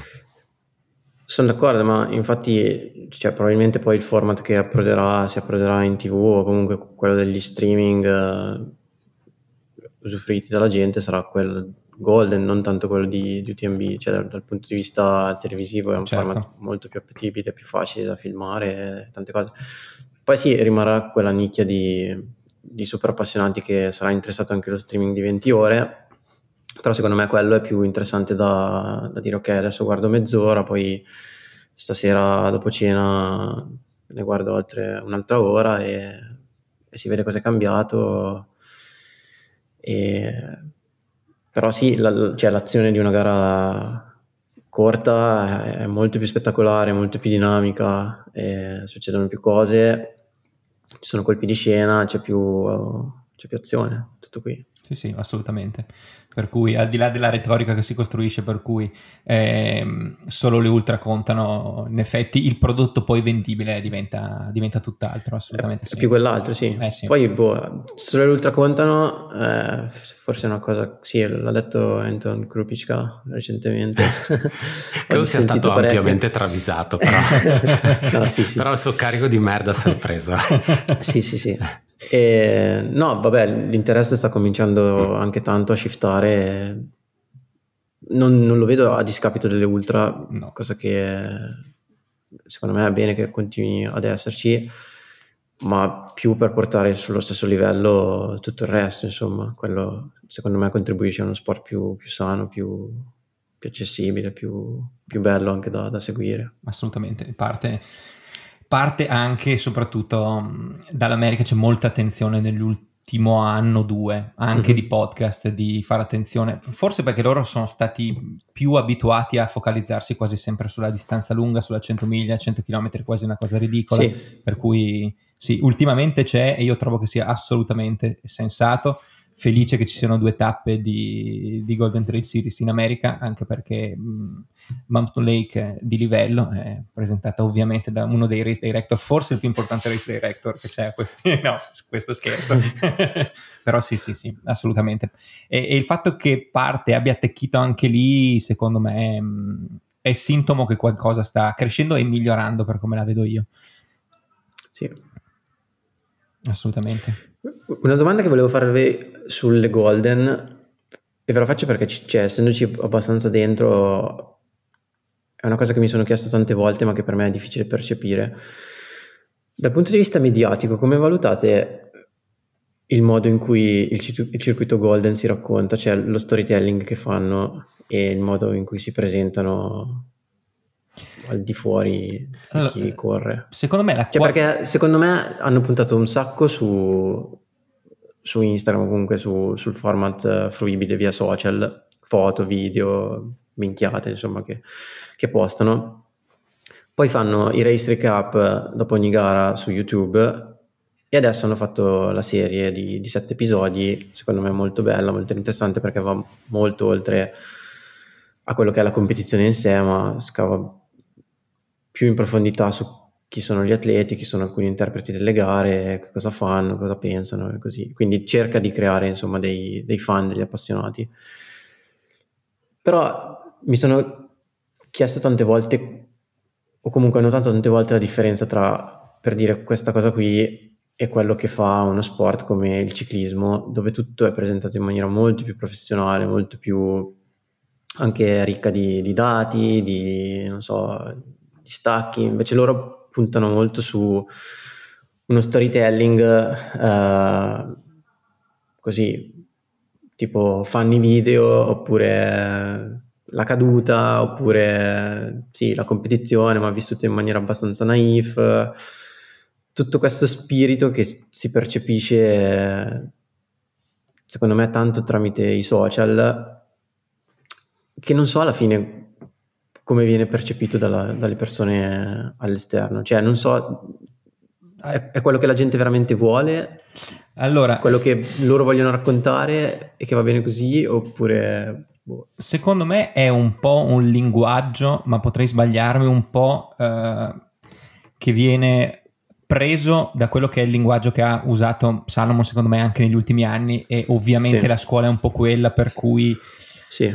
Eh, time to play così. time to play divertimento siamo una squadra fortissima siamo mattissimi cioè un... esatto siamo mattissimi eh, allora esatto. per quanto Mm, allora, io sono una persona molto ironica, anche sul podcast faccio la parte un po' meno, un po' più, eh, come si può dire, un po' più divertente e scherzosa, però eh, sono que- cioè, io vivo veramente lo sport da fan e a me il ridere e scherzare piace fino a un certo punto, nel senso che posso dirlo tranquillamente, non l'ho mai detto, a me Avelina sta sui coglioni perché eh, mi piace il dinosauro che accompagna... Eh, che cazzo ti vesti da Halloween? Cioè, Bra- oh, cazzo, bravissimo. No, cioè, no. Io trovo eh, divertente... Eh, chiudo, chiudo, la stavo, registrazione. Stavo esprimendo, no, stavo esprimendo il pensiero di Marcello. sì, sì, assolutamente. assolutamente. Cioè, il, il dinosauro... A Avelina po- piace tantissimo così com'è, figurati. Sì, per carità cioè, io dico, ma che, cioè, che cazzo dobbiamo scherzare? Che cioè?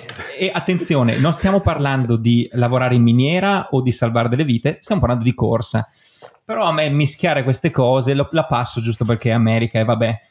Per cui il, il, linguaggio un po' di buttare in vacca non è che mi faccia proprio impazzire, per quanto appunto poi, forse, ecco, forse mi sto dando la risposta. Probabilmente è quello che un po' il pubblico si aspetta, nel senso che sì, prendersi sul serio fino a un certo punto, nel senso che io non so, no, sì, cioè, a, a me, a me piacerebbe più come che... dici, che, che, a me non fa ridere, esatto, sono d'accordo con te. E, non cioè, ci trovo niente di divertente. Nel senso, a me piace, anche io credo di essere abbastanza autironico, non so, anche sui social così. Però è un altro tipo di umorismo, un po' più sottile, forse un po' più... Sì, e poi ci può stare da Marcello di Buckold, nel momento in cui tu pubblichi come ehm, organizzazione di Golden Trail Series eh, forse il dato è troppo perché come, come parlavamo prima i dati così eh, forse fan ce ne sono veramente pochi di questo sport. Io sì. sono un amante di sapere dove cazzo ha fatto il college 1 per cui a me piace tantissimo. Però okay. mi rendo conto di essere evidentemente onanista da questo punto di vista. Ehm, e forse probabilmente il linguaggio che va adesso è quello del volemo sebbene dello spirito trail che apprezzo così. Pane e salame già un po' meno eh, anzi per niente però mm. io trovo che la qualità video delle immagini siano eccezionali, come dici tu, lo scavare e cercare sì. qualcosa oltre, cioè parlo del, dell'atleta è figo perché diventa qualcosa oltre a un numero di pettorale, probabilmente non siamo ancora così specializzati per, per essere qualcosa di più. Non capisco neanche io comunque l'ironia e il, e il, buttare in vacca. Ecco. Va detto che magari non siamo il target Dovremmo essere il target in teoria, però credo teoria che ci sia sì. un, un, largo ventaglio di, di, utenti all'interno di questo sport e probabilmente non siamo quel tipo di target specifico.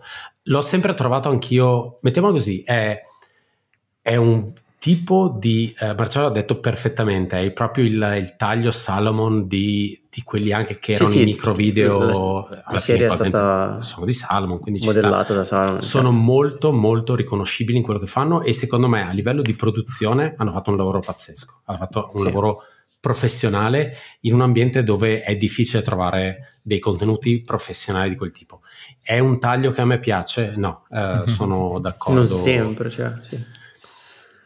Non è, non è, quello che vado io... a cercare. Preferisco il gran lungo video di un quarto d'ora di uno che corre e basta. Sì, sì, sì, assolutamente. Senza parlato, per assurdo, eh, però che corre in posti bellissimi. Cioè, una, una puttanata. Uh, Billy Young, eh, che ormai è un, qualche anno che faccio fatica a seguire, però ha pubblicato un video di lui che corre solo su, non, non ricordo che sentiero, sopra Los Angeles. Sì. E per me è fantastico perché posso semplicemente perdermi in quel video e a posto così. E mi dice molto di più quel video sulla corsa rispetto a degli, ecco. sembrano i, gli highlight reel, un po' gag bloopers, eccetera, eccetera, e a volte è un po' la narrazione è un po' forzata, ho, ho, sì. ho bisogno di meno, ma un po' meglio. Mm. Non so se okay, si allora, capisce. Sì, sì, no, io credo di aver capito. Cioè, mi fa piacere confermare che non è solo la mia percezione, poi vabbè, qui siamo in tre, quindi è un campione relativamente piccolo ancora, però io, cioè, tantissime volte mi pongo nell'ottica di ok, come stiamo raccontando quello che stiamo facendo agli occhi degli altri, perché cioè, è fondamentale alla fine eh per, sì. per, per, far crescere lo sport. Per... Poi, vabbè, non mi piace neanche far sembrare che far crescere lo sport o espandersi sia sempre l'obiettivo. Però insomma, non lo so, sento sempre un po' questa spinta a migliorare le cose, a fare qualcosa di meglio, qualcosa di più, che è un po' una tensione che anche fa parte del, dell'essere un atleta pro, del voler certo. cercare di esprimersi al meglio, insomma. Poi sai cosa? Secondo me c'è anche il, la questione, sulla questione video c'è anche il, il discorso che nel 90% dei casi, eh, beh, a memoria me ne vengono in mente un paio, ma dopo nel caso li vediamo, eh, arrivano da brand e quindi sì. seguono un taglio eh, dettato dal brand che magari non sempre è, il, è quello che va a, a, descrivere bene l'atleta, nel senso uh-huh. magari si, si, identifica male con l'atleta, con quello che fa. Uh, dico, me ne vengono in, in mente un paio, uh, banalmente uno dei più famosi, il famoso Unbreakable di, che parla di Western States, di JB Ben, ed è un'ora di girato su una gara, ecco, quella per me è ha una narrazione, ha uno sviluppo, ha un inizio e una fine, è fatto da, è fatto da un esterno che ha semplicemente amore per, per certo. l'evento, per lo sport sì. e per quello che sta guardando. A volte eh, ritrovo un filo questa cosa nei, eh, nei video di Free Trail, anche sì. se um, non, non, dico che siano superficiali, ma eh, tenendo conto che devono essere brevi, è come se anche ultimamente il medium video richieda una brevità che una volta non era richiesta, esattamente come eh, il sì. testo, devi essere veloce nel dire le cose, sì. devi far vedere 5 minuti, poi se no la gente si annoia. Ecco, mi piacerebbe che il video di Free Trail, mi, mi, immagino che magari anche a livello di costi e produzione sia un problema, però durasse mezz'ora, tre quarti d'ora, non 10 minuti. Sì, sì. Sì, sì, questo è un problema un po' ancora più grande a livello di media, cioè nel senso alla comunicazione in formato social a cui siamo stati abituati e quindi il video deve essere un reel o un TikTok di un minuto e, e siamo d'accordo. Insomma, però sì, anch'io apprezzo, stavo pensando appunto al tipo di narrazione che fanno soprattutto in America, quindi adesso non so, con Free Trail, con, con Billy Young, con Ravaipa. Eh, hanno decisamente un altro modo di raccontare lo sport certo. rispetto a quello che ha Golden Trail, a quello che sì, in Europa ancora forse non si fa tanto, però... Sì, sì, meno mattacchioni ecco. e un po' più corridori. Sì. Sì, sì, su questo sono sì. assolutamente d'accordo. Ho riflettuto tanto su questa cosa e volevo chiedervi la vostra opinione, quindi... Assolutamente. Sempre disponibili a dare parole al vento così e a pontificare su cose. E abbiamo perso la sponsorizzazione Salomon, tra l'altro. Peccato. Blacklist. Un'altra, un'altra persa. esatto, ormai lista infinita, ci rimangono i brand emergenti. E... Però cosa ne... allora i brand emergenti cosa ne pensate di, di Normal che ha, ha, ha preso Elio Strander? Ostrander. Eh, secondo me è interessante come mossa, è molto... Cioè, è molto è posso super... dire che è molto in brand. Per, per quanto sia un brand giovane, eh, dico in brand e perché eh, hanno dimostrato da subito, a parte, vabbè, ogni tanto facciamo ironia, ma sicuramente hai sentito cosa intendo nel senso di eh, voler prendere atleti che sono arrivati in una certa fase della propria carriera. Poi ovviamente ci hanno smentito perché è gente che va a vincere dove deve vincere e non parliamo di Killian, eh. Killian no, di Dakota Jones semplicemente.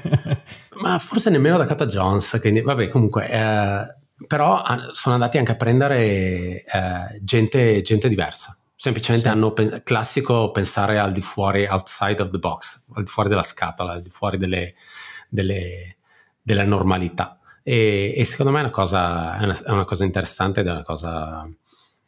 Um, a me ha fatto enormemente è una cosa piacere. che può far bene, mettiamola Assolutamente. Così.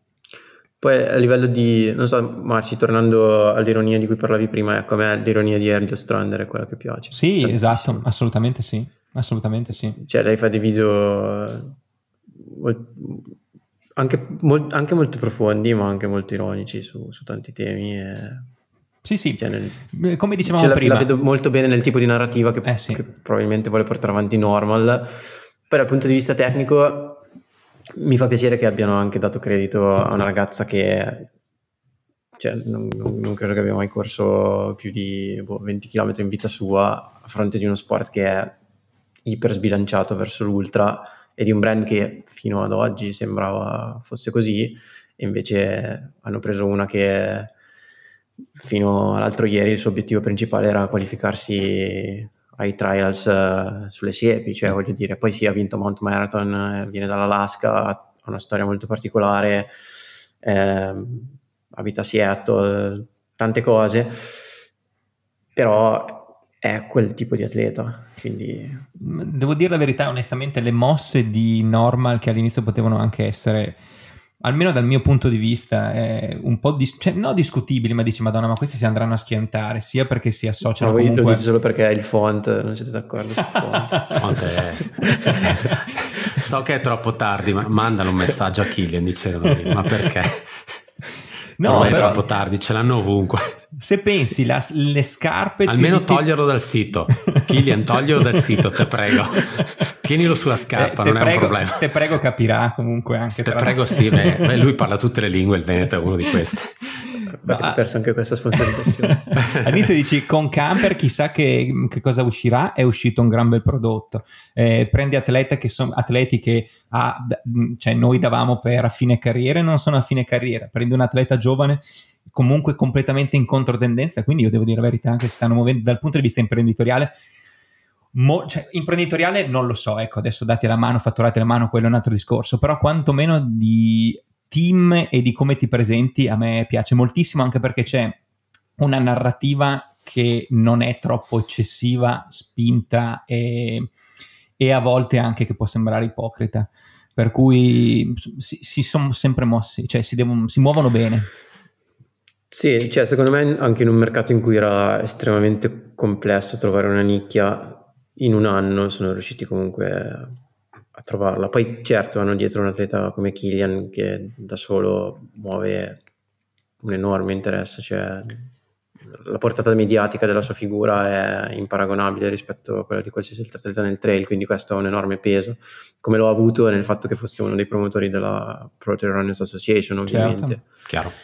Cioè, è chiaro a tutti che la, la spinta data dalla sua presenza è un contributo assolutamente non indifferente. E, però di fatto ce l'hanno fatta, quindi... E ti dico, secondo me netto contrasto uh, la scelta dello Strander in questo momento con un uh, Costales che viene droppato da Salomon, giusto per farci odiare ancora un pochettino di più da Salomon, viene droppato in novembre, dicembre, una cosa di questo tipo, semplicemente perché ha risultati subpar e quindi non, sì. non rientra all'interno dei piani. Jimmy Inam l'ha presa anche bene, tra l'altro. E, e Beh, guarda, avrei ricondiviso il suo post eh, per tutti esatto. i giorni della settimana. Eh, però, però, però è giusto, è giusto così, è giusto che tempo perché, eh, secondo me cioè lui è uno questa cosa venga sbattuta in faccia ai strada, brand. Lui ha corso che in 2 ore 13 e quindi era uno, era uno, ovviamente degli atleti a cui guardavo, a cui, cioè, che per me era da emulare perché io ero un po' quel tipo di atleta lì.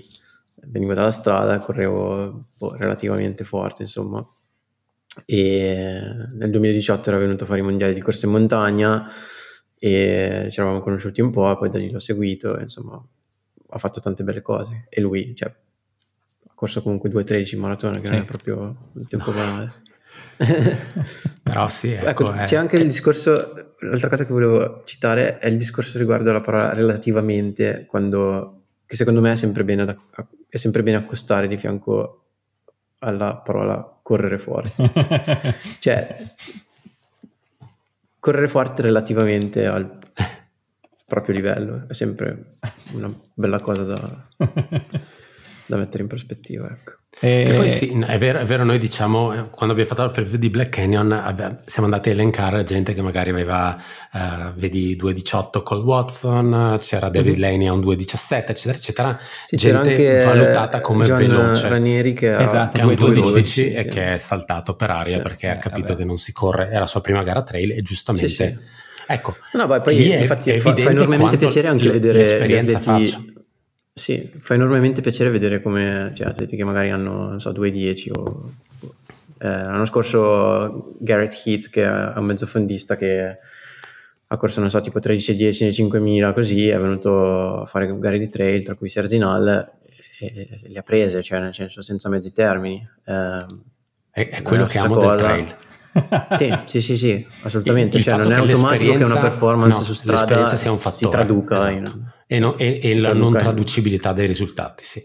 Esatto. E forse anche e per quello è, è, difficile trovare un, come ricollegandoci a uno dei primissimi discorsi che abbiamo fatto in registrazione, è mm-hmm. difficile trovare un, un, un, paragone, un termine, un limite, un paletto per dire una, questa persona è veloce, questa persona no. Forse è anche questa la, esatto, la difficoltà. Esatto.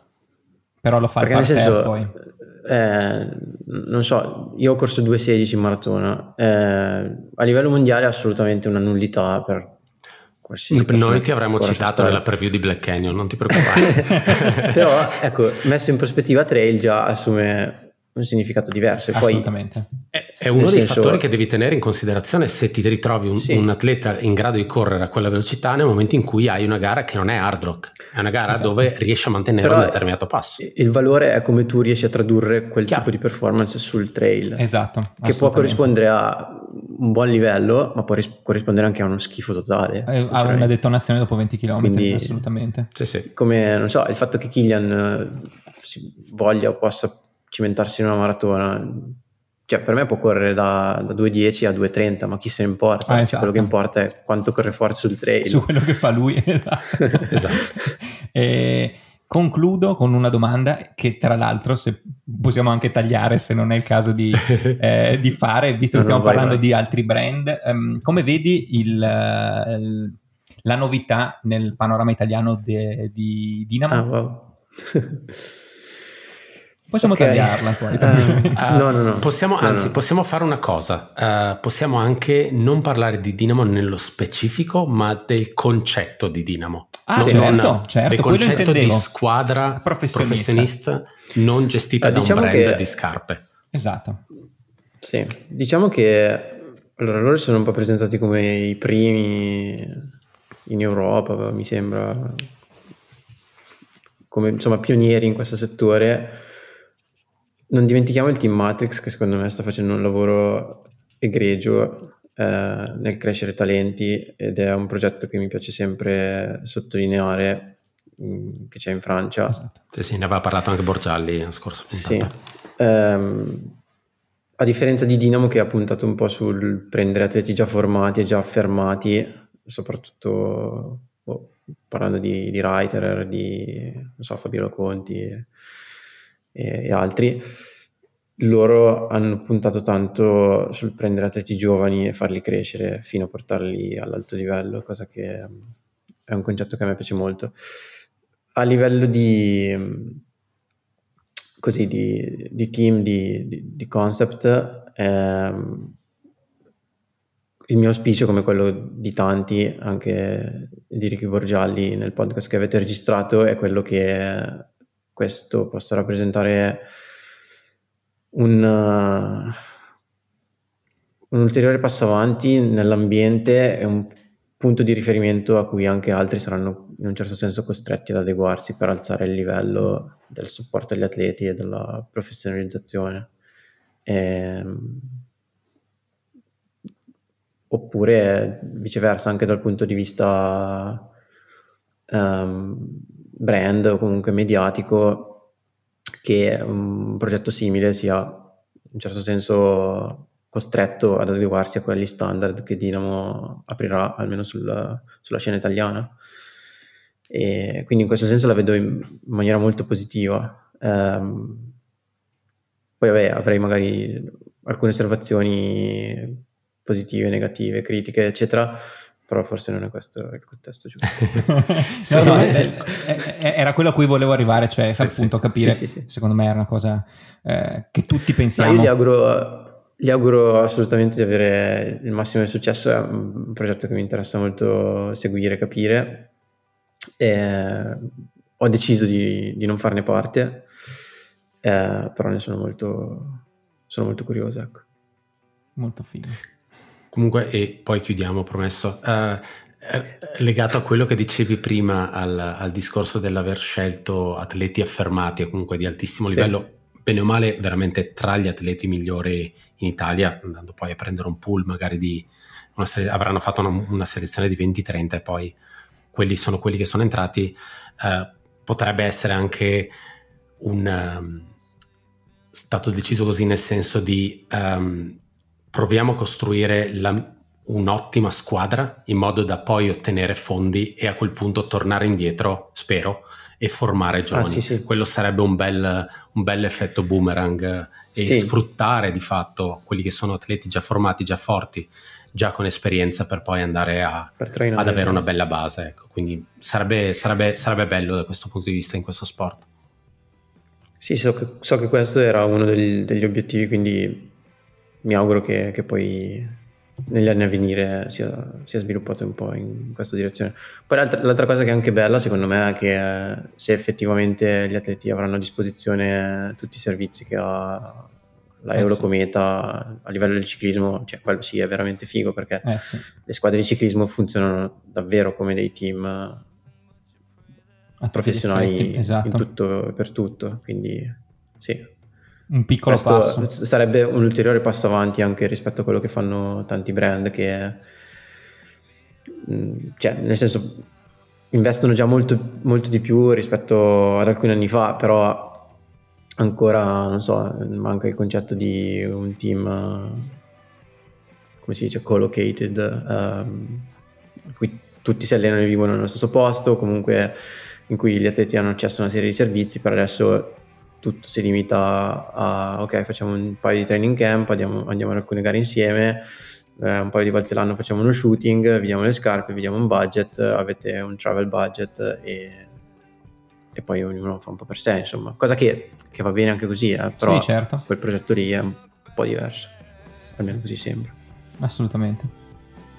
Facciamo una cosa ci ritroviamo tra un anno e discutiamo di cosa è sì, successo perché secondo me ce n'è, ce n'è da sviscerare. Francesco grazie grazie grazie davvero. È stata una chiacchierata fantastica. Super veramente. grazie a voi. Grazie a tutti. Grazie. Alla prossima. Ciao. Ciao ciao